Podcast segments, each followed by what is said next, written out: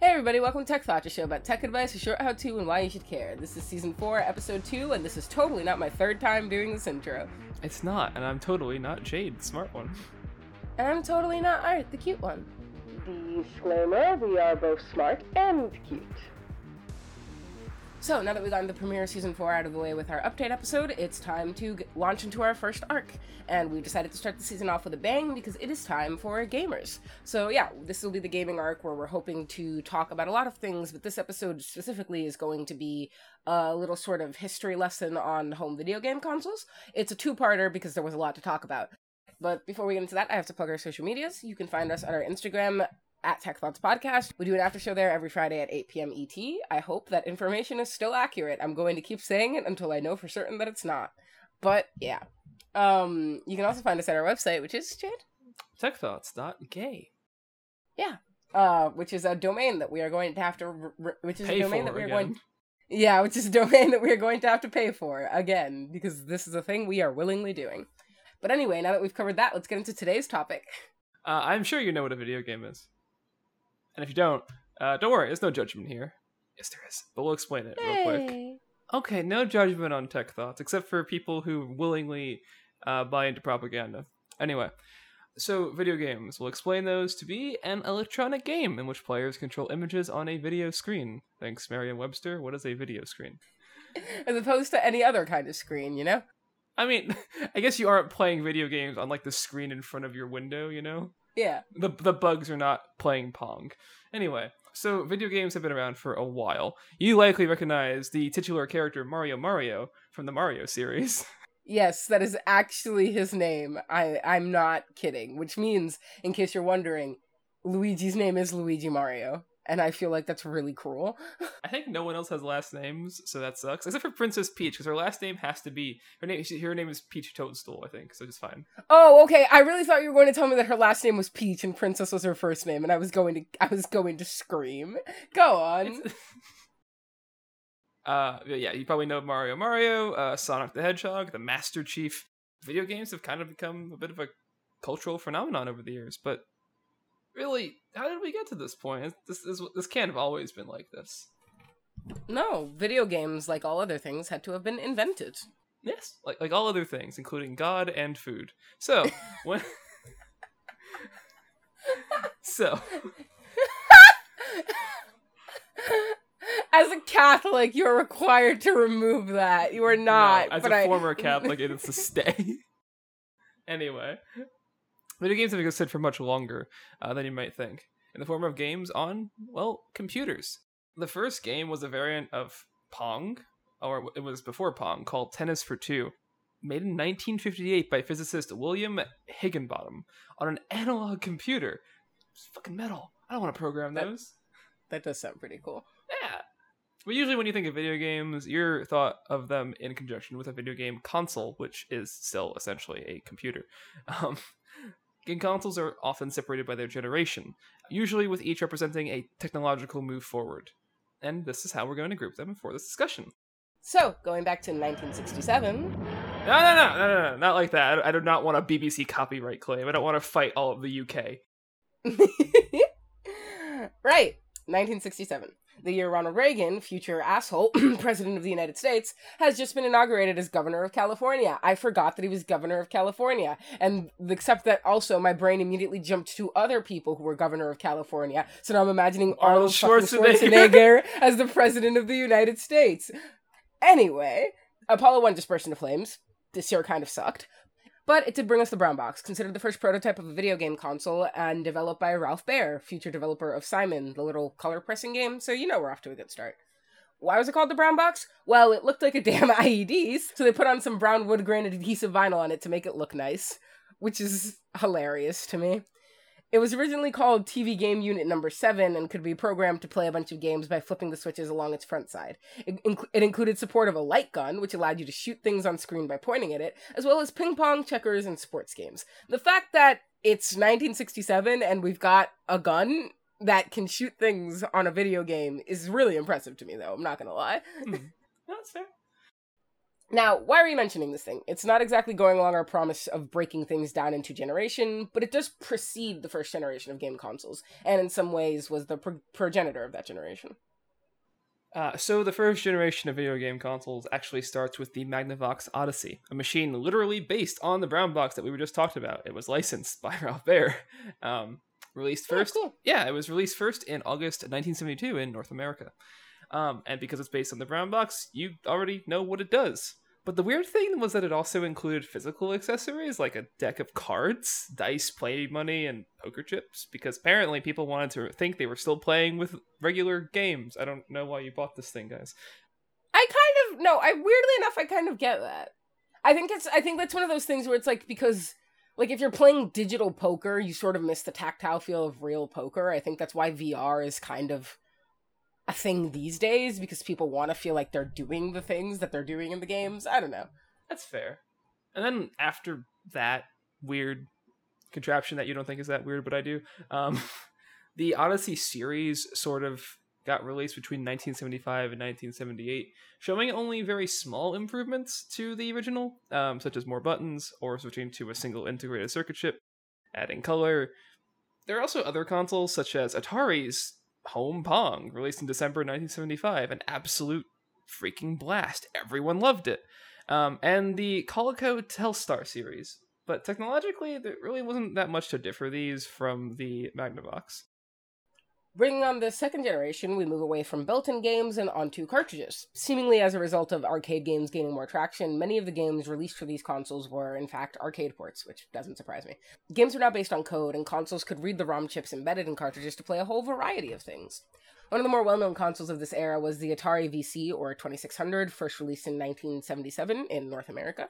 It's credited as popularizing the aforementioned microprocessor based hardware, meaning can read cartridges for new games though it actually wasn't the first cartridge system out. That honor goes to the Fairchild VES, later renamed Channel F, uh, released in 1976. It's the first CPU based console, and yes, also had cartridge support. Surprisingly, the second generation also brought in a few more advancements. The Vectrex, which just sounds beautifully edgy, was released in 1982 and supported vector graphics. I I didn't know vector graphics were even a thing in 1982. Yeah, me either. math is images. Math is images. Um, and the Intellivision in 1979 had downloadable games, the first console to ever do so, and also ridiculously earlier than I would imagine. yep. And then the market kind of became saturated with many very similar consoles, uh, dozens of them. Worse yet, they mostly had hundreds of low quality games, and there were hundreds of games in development in 1983 alone. Most of the games around this era looked very similar to each other, and unfortunately, this flood of low quality games made things kind of terrible. But you might be thinking, why would a company make a bunch of the same low quality game? Well, they didn't. As it turns out, it's a bit of a effective greed. You see, the video game industry saw a lot of success between the late 70s and early 80s. The market had a cap of $3.2 billion in 1983, so it made a lot of sense. Yeah, right? It's it's like it is larger than many companies we have today. It's kind of funny. Um, Yeah. but yes, with a, with a market cap of $3.2 billion, it made sense to try to milk it for as much as you could, try to make as many games as you possibly could. Um, but again, this greed wasn't from the console manufacturers. Instead, they kind of lost the ability to regulate third party development for their devices due to a failed lawsuit by Atari to prevent this problem. As a result, there was a precedent set that basically anyone could just make a game for a console that they wanted. Um, anytime one of the um, first party actual console developers complained about it and like put a block, the US government reversed it because legally they had no ground to stand on. As a result, the market became flooded with the aforementioned garbage third party games. And this kind of caused the video game crash of 1983, which shrunk the industry uh, by 97% for the next two years. So going from 8.2 billion to 200 million.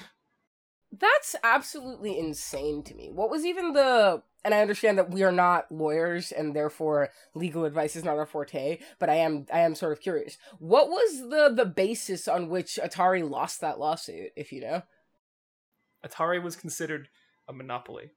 Um, because they were quote trying to force its wholesale distributors to stop selling competing brands of video games and software because an attorney for a subsidiary of General Mills there we go uh, I I'm sorry what a subsidiary of General Mills called the Parker Brothers uh, claimed that their company lost $15 million worth of video game cartridges as a result of Atari not allowing wholesale distribution of video games.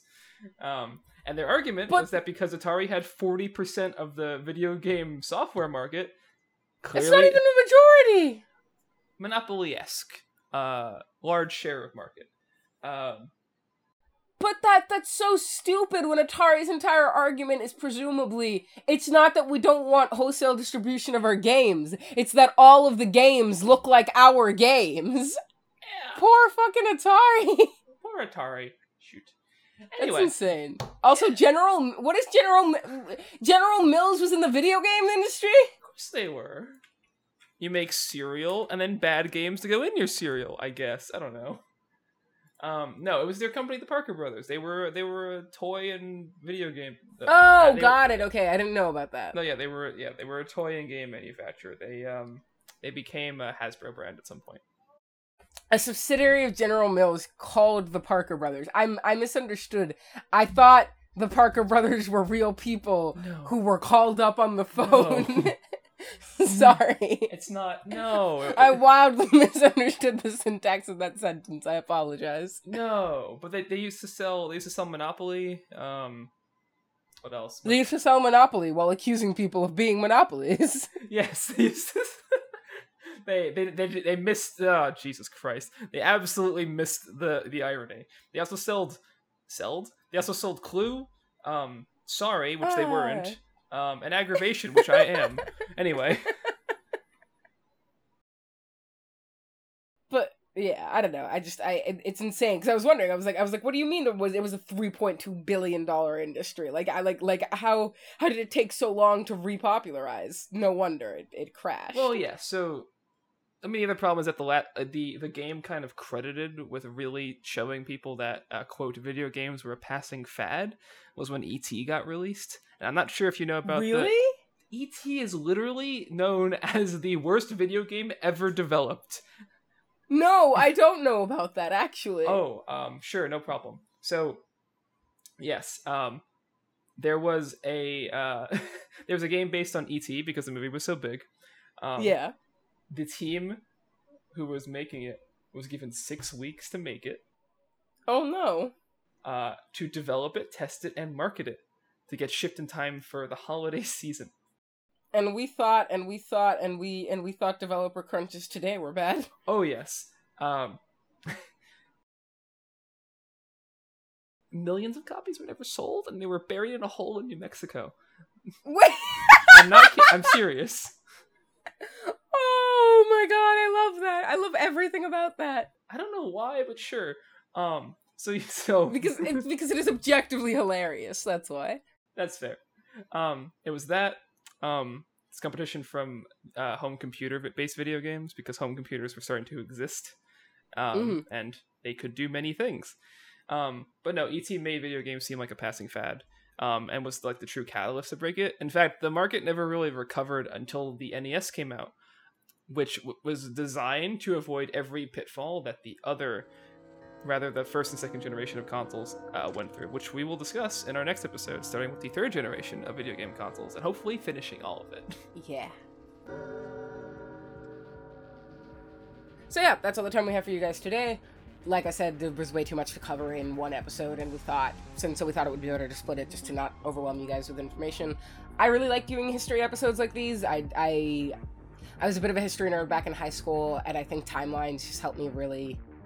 I don't know, like going through through timelines really helps me envision sort of the development of stuff. I guess if that makes any sense. Um, especially for a person who just like unless you hand me a timeline i have like no concept of time i'm like i don't know what that is like what when when when when was ronald reagan president Who should have never, fucking never knows? should have been, but whatever. Never should have been. It was the 80s, right? He was president in the 80s. I don't know, man. I, I try not to. See? try, I try not to pay attention to people who. You try not to think about Ronald Reagan. Who who who who who who are you talking about, man? Ronald McDonald? No, no, no, no. Speak, speaking of video games and Ronald Reagan, I do. I, I still can't get over the fact that there's that Reagan that respects your pronouns in that one war game. Oh, Oh, have you never heard about the Reagan that? Reagan. Have you never res- heard about the the Reagan? Reagan that respects your pronouns? Have you ever? You've never heard about the Reagan that respects your pronouns? No. So there's a there was this war game. I want to say it's a Call of Duty game, but I'm not entirely sure. So I don't. Wanna, yes, you're right. You're right. wanna- You're right. You're right. You're right. Because you can you can have a you can have a non-binary player character, and the fucking fucking fucking virtual President Ronald Reagan will respect your pronouns. Which you know what? To be fair, is something Ronald Reagan himself is probably rolling in his grave about. So you know what? Good job, Call of Duty, for pissing off dead Ronald Reagan. And on that note, if you want to hear us talk more about how we hate Ronald Reagan and other assorted miscellaneous topics, you can check out our after show, which is live on our Instagram every Friday at 8 p.m. ET, probably. Our Instagram is at Tech Thoughts Podcast. Or if you want to see the sources to the stuff that we talk, um, or if you want to see the sources to the stuff that we talk about in our not description on our website, you can check out our website, which is Jade. Techthoughts.gay. you sound so frustrated. It's the. Reagan. I'm sorry. It's not me. It's Reagan. And on that note, see you guys next week. Bye. Bye.